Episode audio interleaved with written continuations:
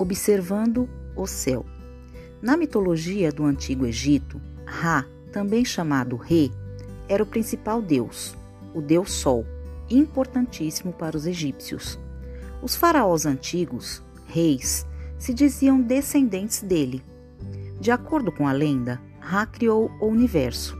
O tempo começou quando seu disco solar se elevou pela primeira vez, emergindo da escuridão. Na criação, Ra fez Shu, o ar, e Tefnut, a umidade. Eles fizeram nascer a deusa do céu, Nut, e a deusa da terra, Geb. Do casamento de Nut com Geb vieram os deuses Isis e Osíris, Sete e Neftis, as, primeira, as principais figuras da mitologia egípcia. Os egípcios achavam que ao amanhecer, Ra, o sol, começava uma viagem atravessando o céu no seu barco. No crepúsculo, Ra velejava em direção ao outro mundo. Lá ele lutava com uma serpente má chamada Apepi, que tentava impedi-lo de subir novamente.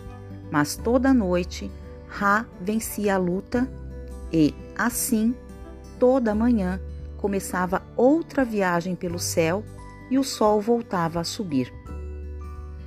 Na proposta a seguir, faremos muitas observações do céu em vários momentos do dia. Ao longo do dia, é possível perceber que o céu apresenta mudanças.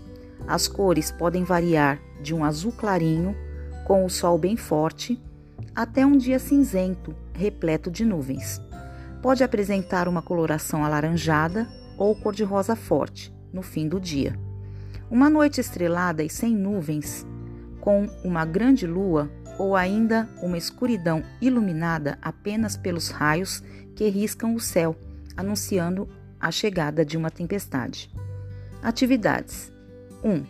Procure um relógio em sua casa e anote o horário que está realizando essa atividade. Está de dia ou já anoiteceu? 2. Registre no espaço abaixo como está o céu nesse momento.